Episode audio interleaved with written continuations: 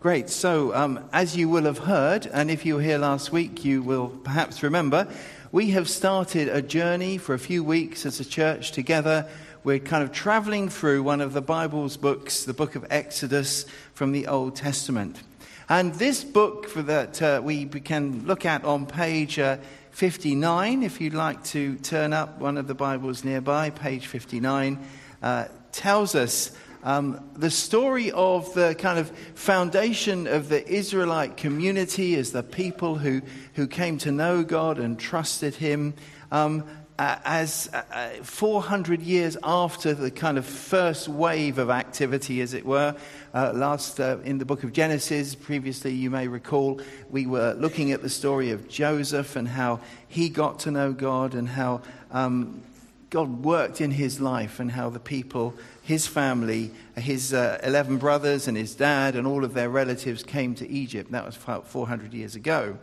Um, now, as we saw last week, God's people are there 400 years later with a story of this God who'd appeared to their uh, ancestors a memory perhaps, perhaps an awareness that God had promised way, way back that He would be with them in Egypt and that He would rescue them or, or get them back to the, the land that He promised them. And as we saw last week, they're hanging on there, they're being loyal to Him, they're trusting Him and taking action. That's what faith is, we saw. Whether it's in their daily work, like the midwives in that first chapter who honored God rather than the government when they were called to um, uh, get rid of all the male children in, uh, that were being born, or whether it was in the life of a family, a regular family like Moses' family, who do a wild thing and find that God kind of keeps their, their little boy safe.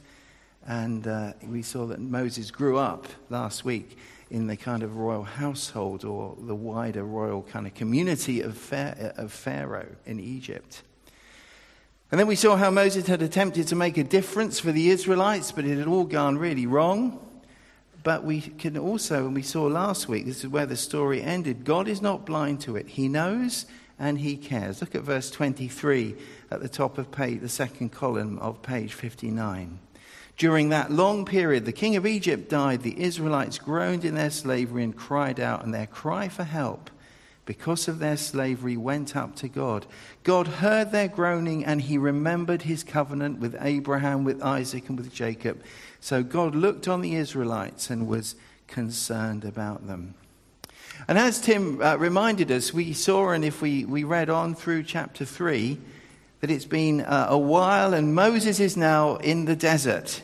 40 years, the book of Acts tells us that it was before this, he entered this phase of his life.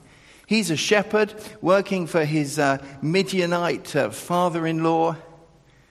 And now God is going to move from being a memory in the background to rescuing his people. How's God going to make his move? That's going to involve Moses himself. Like the Israelites, the Israelites will be getting to know God.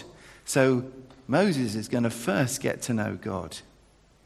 And all of that starts one day in what the authorized version calls the backside of the desert. I love that description. In what it in the AV, it means the far side of the desert. I don't know what it was like, but it doesn't sound that great. But anyway, especially not in the AV. But that's where he was on the far side of the desert, looking after the sheep. It's a normal day. And uh, Tim kind of read the passage, so that's great because we don't need to. But you can keep your eyes, if you want to, uh, down on chapter 3, verses 1 to 10. Moses is with his sheep, as we heard. It's a normal day away from home. Or maybe he's out there camping with his sons looking after the sheep, and there's this bush on fire, but it's not burning. The fire is keeping itself going but the bush is not going anywhere. And that's strange.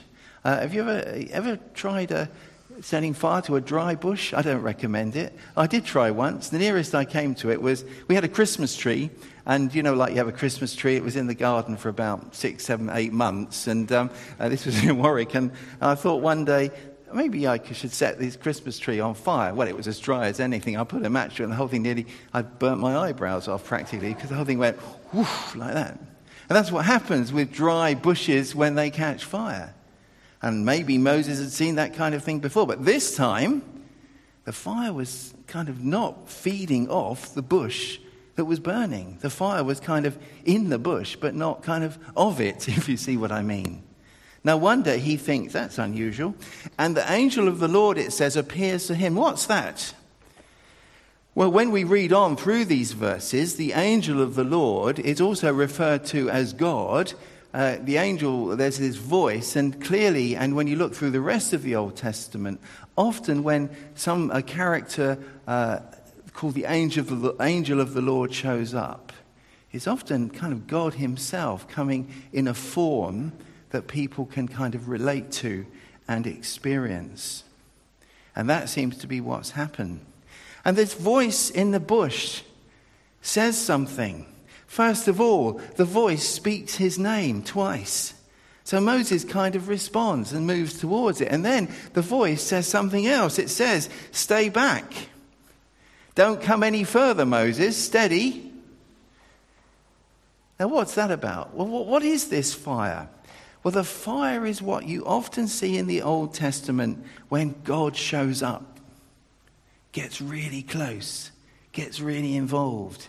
You see it um, we will see it again in the book of Exodus. Remember the story of Abraham. Children are looking at the story of Abraham, I think, today. There was a time when God appeared to Abraham and made a covenant. Remember that? And, and what Abraham saw was like this burning pot of fire, and, and, and there was this covenant made and so on. It was a sign that God was really close. It happened for the Israelites, as we shall see later.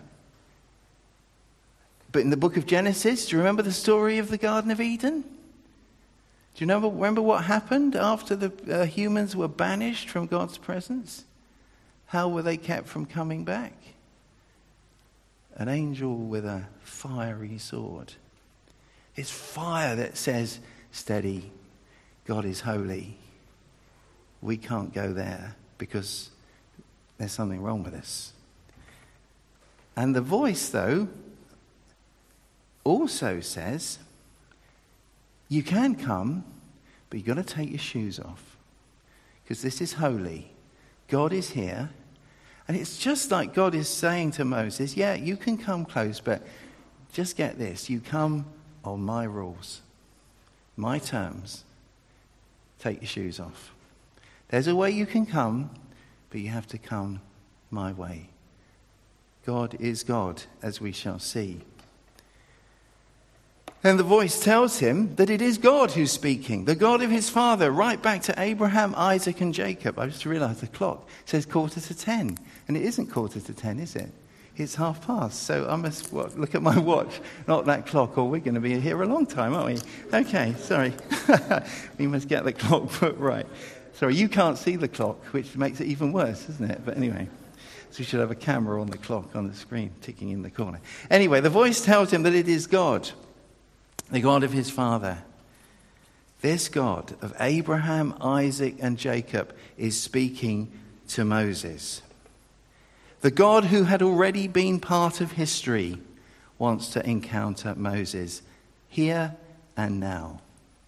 And what does Moses do at this? It says he covers his face. He's frightened to look at God. He worships, he responds.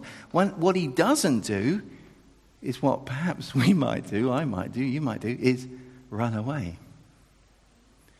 You know, I'm out of here. This is too much for me. He stays. He's responding. He wants to know this God. There's a willingness to hear him. That's faith.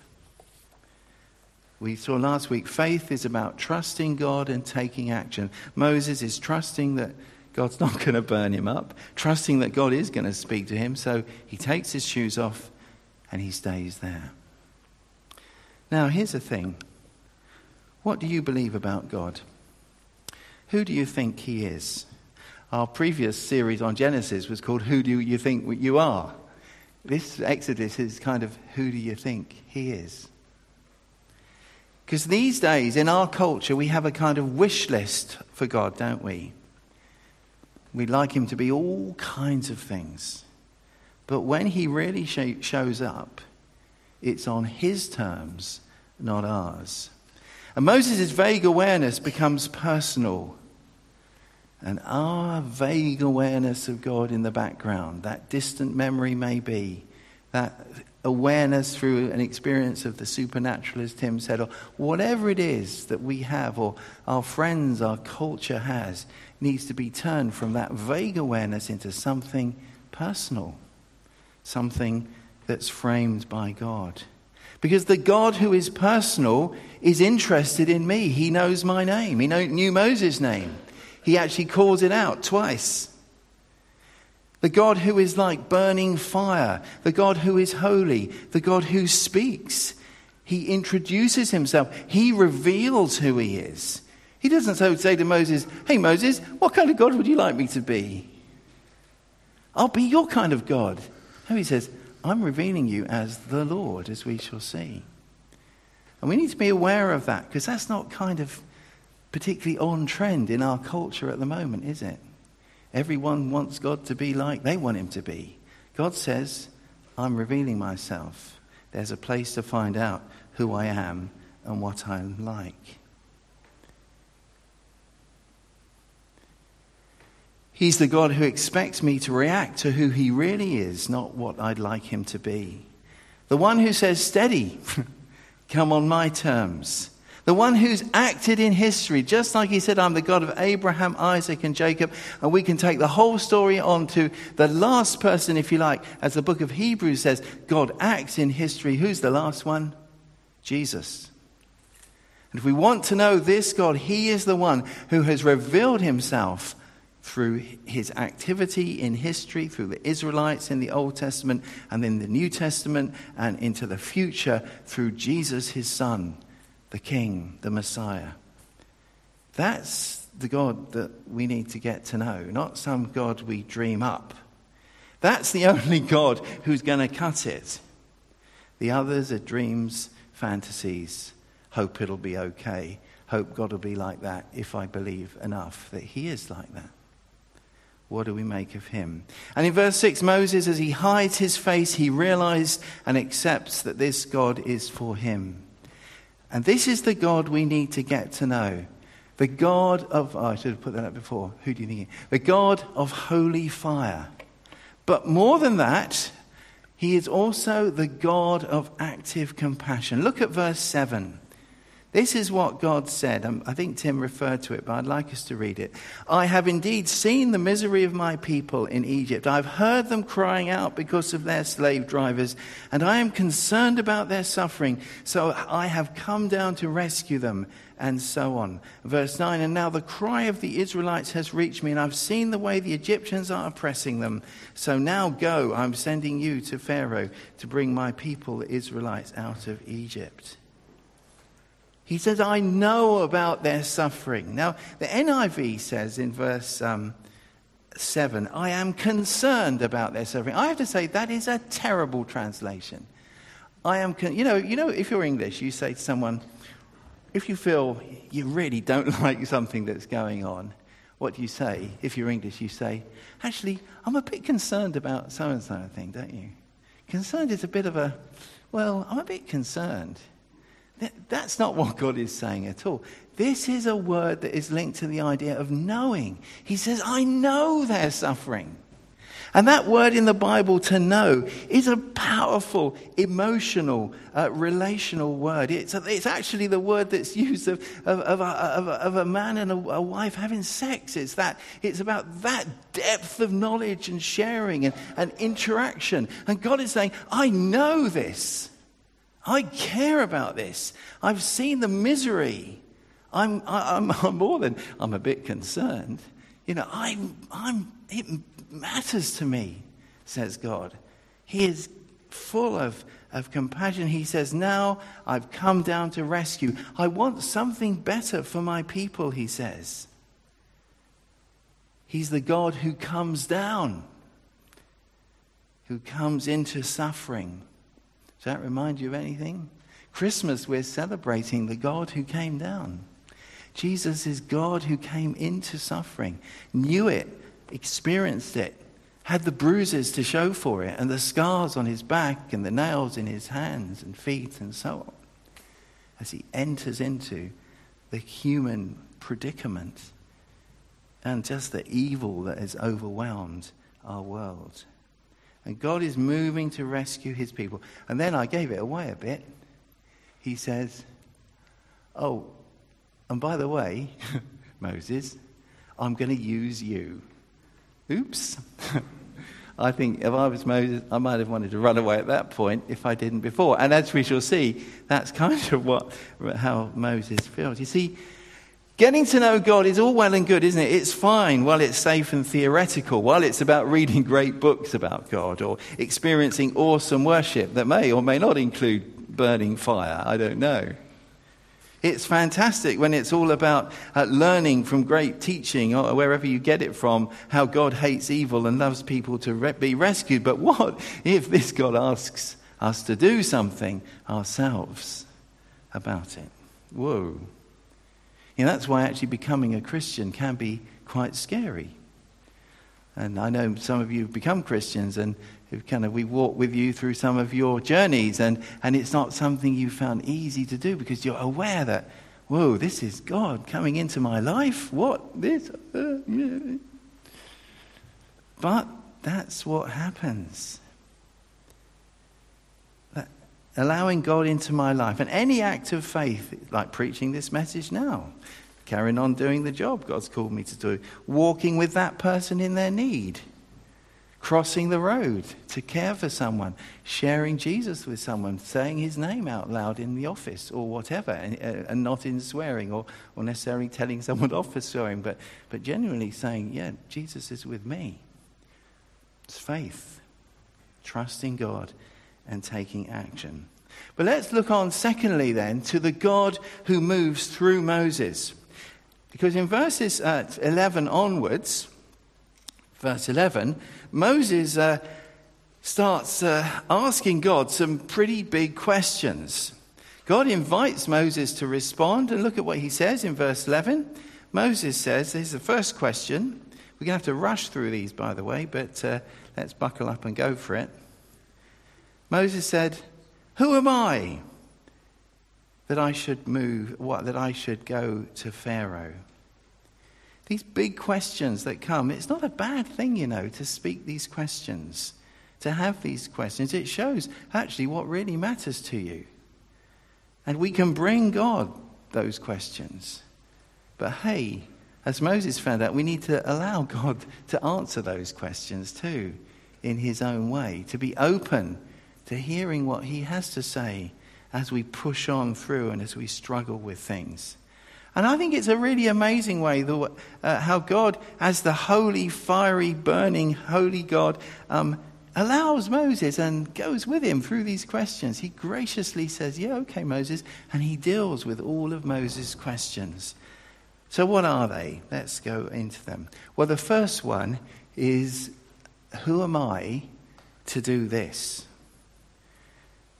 Who am I? There it is in verse 11. Moses said to God, who am I that I should go to Pharaoh and bring the Israelites out of Egypt? And God said, I will be with you, and this will be the sign to you that it is I have, who have sent you. When you brought the people out of Egypt, you will worship God on this mountain. That's the first question. Who am I? That's a big 21st century question, isn't it? Identity. Where do we find out who we are? Is it in what we do? what we own, what other people think of us, what sex we're attracted to, male or female, depending on our own sex. Are those the things that identify us? What about Moses? He says, Who am I? You can understand that. He, he could be thinking, Who am I? I thought I, thought I was special, God. I, I thought you'd rescued me, and I thought I was going to rescue the people. I had to go. Uh, now I've been 40 years in the desert. I'm looking after these sheep. I'm here in the, the backside, the far side of the desert. God, you know, I don't know. Who am I? What, wait, you know, what, what have you got this on me for? And what does God say? God says, I will be with you. God says, You're with me. And that's who you are. That's going to be your identity. It's founded on your relationship with me. Five years ago, I guess, there was an actor called Meghan Markle. Oh, heard of her? Uh, popular culture reference coming here. Um, she was a great actor, wasn't she? I never saw her, but I think she was on Netflix and other things I can't get on my TV. Um, and uh, she was quite well known. But if she'd gone to Buckingham Palace, knocked on the door, and said, Can I come in? Is it okay? I'd quite like to stay here for a bit. The answer would have been no, wouldn't it? Now, she's got the keys. well, not quite, but you know what I mean. Why? Because she married Harry. You know, her, now, I, don't take this too far, but there's this sense that she's connected to him. And Israel as a people will go through this same process as Moses is going through. Interestingly, they will come back to the very same mountain on the far side of the desert where he is, and they too will get to know God there in a very special way. But that's kind of the end of the story, or the far, end of the first half of the story in Exodus 19. And that's like us. John 1, verse 12 says, Those who received him, received Jesus, become children of God. It doesn't say it's like they become children of God. It's not, not this is a metaphor for it says they actually have the right to actually become God's children because of Jesus. Getting to know that God is with us in Christ. As we get to that, we don't have to worry too much about who we are. It's still an important question, but it kind of sits on top of a much more fundamental reality and maybe gives us the freedom to explore who we are, but based on Christ and what he's done for us.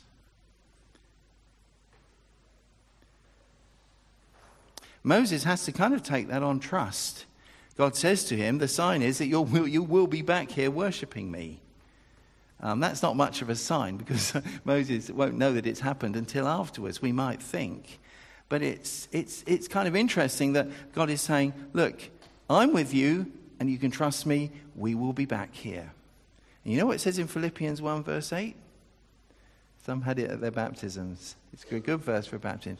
He who began a good work in you will complete it until the day of Jesus Christ. We started with Jesus, we trusted him, we're connected to him.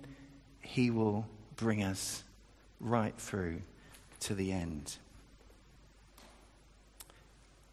We can trust him for that.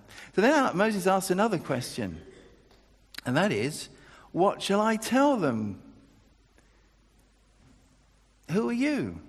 If they say, Who sent you? Well, let's read it. Verse 13 Moses said to God, Suppose I go to the Israelites and say to them, The God of your fathers has sent me to you, and they ask me, What is his name? Then what shall I tell them? And then uh, Tim read those verses earlier. God tells them, I am who I am. That's what you're to say to the Israelites. I am has sent you. He's saying, Who are you, God? And God says, This is who I am. I am. This is my name. Now, asking for a name in that culture and other cultures in our world today is a bit like asking for uh, the story of the person. The name kind of contains crucial truths about the person. Uh, any Lords of the Rings fans in the room? I'm sure there are. Uh, one of our favourite characters is um, Treebeard. You know Treebeard? The Ent. You know, the kind of tree creature. Massive kind of uh, creature uh, who, who kind of moves very slowly and deliberately. It's a, a wonderful character. Well, he says to one of the uh, hobbits in Lord of the Rings, um, he, uh, who asked him what his name is, this is what he says. I won't do his accent because I don't know what it was. My name is growing all the time, and I've lived a very long, long time. So my name is like a story. Real names tell you the story of the things they belong to. It's that kind of idea. And God tells him, I am who I am. So tell them that I am has, uh, I've gone too far, I am has sent you. And this is the story of the God who is speaking to them. He is constant, He is always with them. He is continually present tense. He is sufficient in himself. He needs nothing. He's like the self burning fire, the one who remains faithful forever, the one who relates eternally because he is eternal. This is the one, says God. Tell the Israelites that that one, the God of their fathers, is this constant, eternally relating, faithful, uh, working God. He's sufficient. He's sovereign. He's powerful. He is always God. And you know, the Israelites are going to hear this and they will trust that. But, says uh, God tells Pharaoh, uh, Moses in this passage as you read it, Pharaoh isn't going to until he is compelled by what the Lord will do. So, this is the God who reveals himself and intervenes in human history. And once, you know, Jesus took that name on his lips.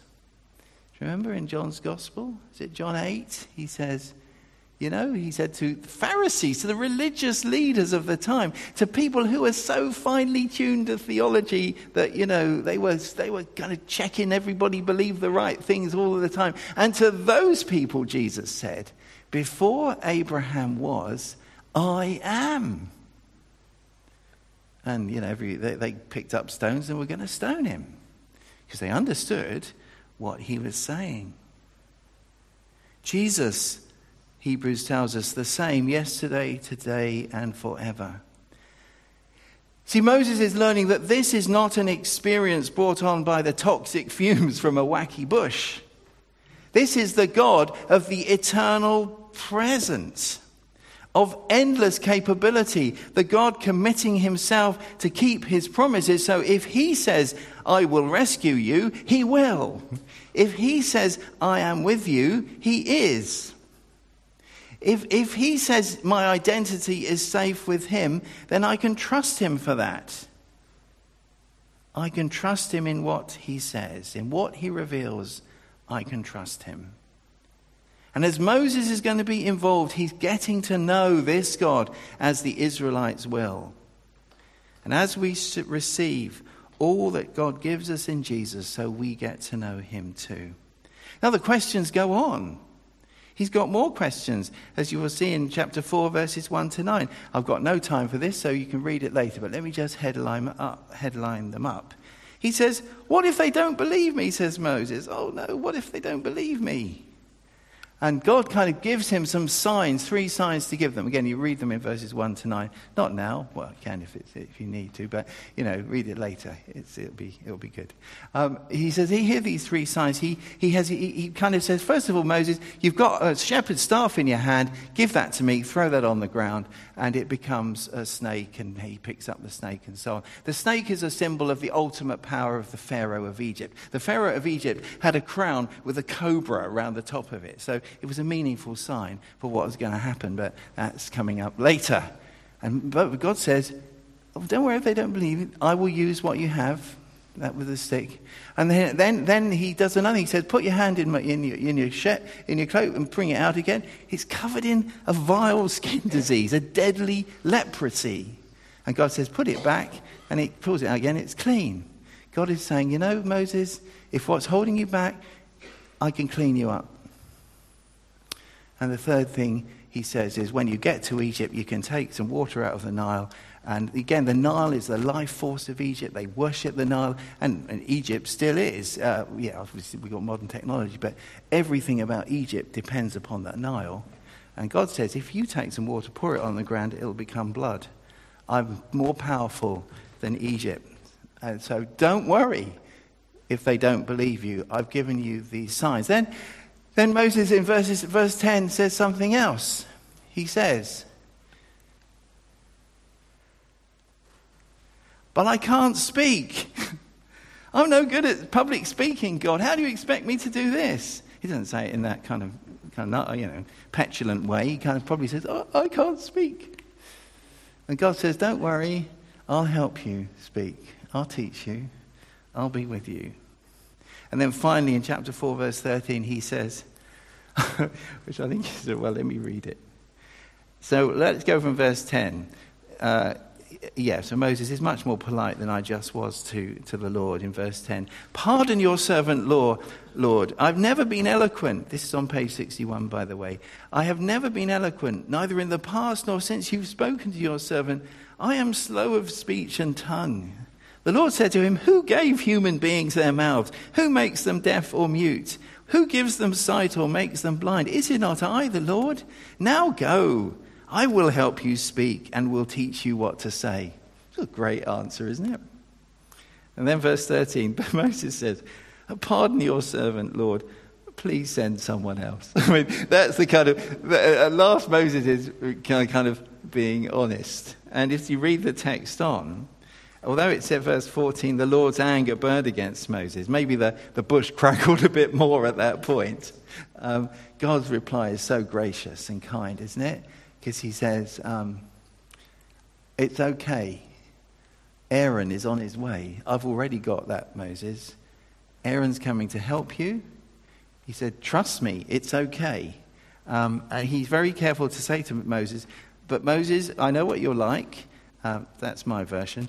Um, you're to be the leader. Don't hide behind Aaron. Aaron will help you, but you're the leader. And he's going to be kind of number two. And he'll do the speaking you can't do. And that becomes quite important later in the book of Exodus as well. It comes back to this part of the story. Most of the answers are, in fact, most of God's answers are, all of, to all of the questions are, no, Moses, you can't. But I can. That's the thing, isn't it? You know, God doesn't pretend that Moses can't say, Oh, Moses, you're just being humble. You know perfectly well that you're a great public speaker. You'll be fine. He says, No, it's all right. I know that. But I've got it. You can't. You're right, Moses. You can't. But I can. So here's the question Do we realize who God is? He works through people. He meets us at our reluctance. He gives us those to help us. He accepts that we can't do it, but promises to help us. He'll take care of whether people will believe us. He will use what we have. He can clean us up. He can show His great power because of who He is the great, eternal, living, constant God who is revealing Himself in His activity, His word, and in the person of Jesus, his son.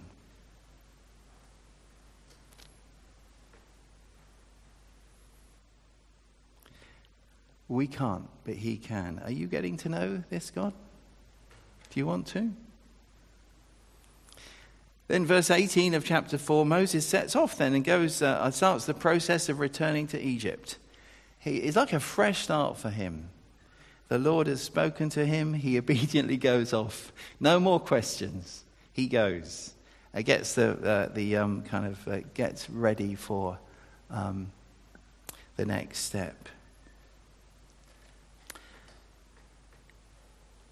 He's met the Lord, revealed as holy, constant, active, intervening, faithful, powerful, and in control. And he heads back to tell the Israelites all about this God and his promise of rescue. God is moving, and Moses is now part of it. Well, that's exciting. But then, on the way to Egypt, something really strange happens uh, in verses 21 to 26. It's a very odd incident, and I don't have time to go into it in detail. And if I did, I've, I've read four books on you know, this passage, and uh, you know, all of them said, this is really difficult. We don't really know what it's about. So we can kind of best is to pick the bones out of it. Let's read it uh, anyway. So, uh, verse 21 The Lord said to Moses, When you return to Egypt, see that you perform before Pharaoh all the wonders I have given you the power to do. But I will harden his heart so that he will not let the people go. Then say to Pharaoh, This is what the Lord says Israel is my firstborn son, and I told you, Let my son go so that he may worship me. But you refuse to let him go, so I will kill your firstborn son. That's to Pharaoh. And at a lodging place on the way, the Lord met Moses and was about to kill him. But Zipporah, he's uh, Moses, she's Moses' wife, rather, took a flint knife, cut off her son's foreskin, and touched Moses' feet with it. Surely you are a bridegroom of blood to me, she said. So the Lord let him alone. At that time, she said, bridegroom of blood, referring to circumcision. The Lord said to Aaron, Go into the wilderness, and then the story continues after this incident. It's a very strange incident, isn't it? What's going on? Well, first of all, the Lord speaks to Moses and gives him the big picture, and it's a picture of a head to head conflict you know, that's coming between Pharaoh, who is really uh, regarded himself the god of Egypt. You know, Pharaoh was regarded as divine, like so many other ancient rulers. And there's a massive showdown coming between Pharaoh and not Moses, as the, the film. That's great for the drama in the films, uh, but, but God, but the Lord. And there's a big conflict on the way. It's like spoiler alert there, but that's what's going to happen. And God gives Moses this big picture, and he says, Israel matters to me, Moses. Israel is like my firstborn son. And he says, I want Pharaoh to let my firstborn son Israel go so that he can worship the Lord. But Pharaoh isn't going to let him go. So God says, I'm going to kill Pharaoh's firstborn son. And spoiler alert, as we know, that's kind of what happens. Then Moses almost dies, and we don't know why. And the Hebrew, the experts say, is very, very obscure. He may have got suddenly ill or something else might have happened. We don't know. But it seems that the reason he's kind of struck down, and it seems like the Lord is almost going to kill him, is that his son, Moses' son, who had been born, had not been circumcised. And his wife kind of sorts that out, and Moses lives. It's a very strange episode. Now, what we can say is that at that time, there was a clear line. It goes right through Abraham, Isaac, you know, all the history of Israel. Um, there was a clear line between those who were the Lord's and those who weren't. And those who were, the way you became the Lord's and became, as it were, on the right side of the line was by circumcision. That was the, the case then. And Moses had not kept to this in his own family. And suddenly this kind of comes up. And Moses himself faces exclusion from everything as a result of that. Moses has to be right with God, but there's a way to put it right. He doesn't die. His wife intervenes and the, the problem is sorted. Actually, just as with Egypt, there was a way for every firstborn son not to die, as we will see in that story later on. What do we learn from this? Well, a bit tentative, but first of all, I think we need to learn that boundaries matter to God. In those days, people became God's people by circumcision, and there was no exceptions. Now, today, you don't belong to God that way. That's not the way. But there is still a clear boundary between those who belong to the Lord and those who don't. And now that boundary is set not by circumcision, but by trusting in Jesus. Comes back to Jesus again. Because he's done everything for us to escape judgment. There's a way to be right with God. Just as Moses could then, so we can now through Jesus. But if we don't come his way, if we turn our back on what he's done for us in Jesus, then we will face judgment one day. And maybe there's another little thing here with regard to Moses to make sure that we don't carry on deliberately sinning as we follow Jesus. We've got to leave it behind. Moses hadn't in this instant. He hadn't done what God had commanded him to do in the matter of circumcising his son, and it was serious.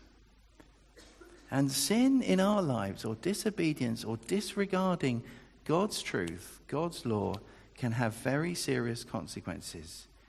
Actually, especially if you're a leader like Moses was, we can be judged now if we don't leave sin behind. But look at how it all ends. Moses puts it right.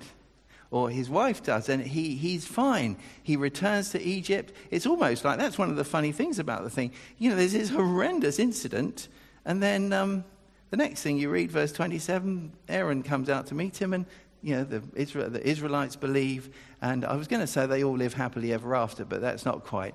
Uh, you'll find out what happens next week. They believe the Lord, they worship him. Moses has known God moving towards him, moving through him. He's had a scary realization of the holiness of God moving against him because God's so passionate that we are holy. But he's been put right. You know, we can too. If we're deliberately sinning, the Bible says we confess our sins, he will forgive us our sins, and he will cleanse us. We come to him. It's not the end of the story. And for Moses, it was put right so that he can get in the right place with God to live for him. So, Let's be getting to know God better. The God who moves towards us. If you're not a Christian, He's moving towards you. Why not receive Him, welcome Him into your life? Turn from your own way of living and trust in Jesus. Find out more if you want to pray with somebody. Come down here afterwards and pray with someone or talk more. Join an Alpha course or have a conversation, a cup of coffee. Find out more. And for the rest of us, let's get to know the God who works with us and through us. And let's remember who he is. Let's know him in our lives this week for his glory. Amen. Tim. Or band, is it the band now? I think we're going to just carry on in, in, in, in worship, in song. So if you want to just be praying and responding, thinking through, asking God what he's saying to you. well, let's use that opportunity as we continue in his presence.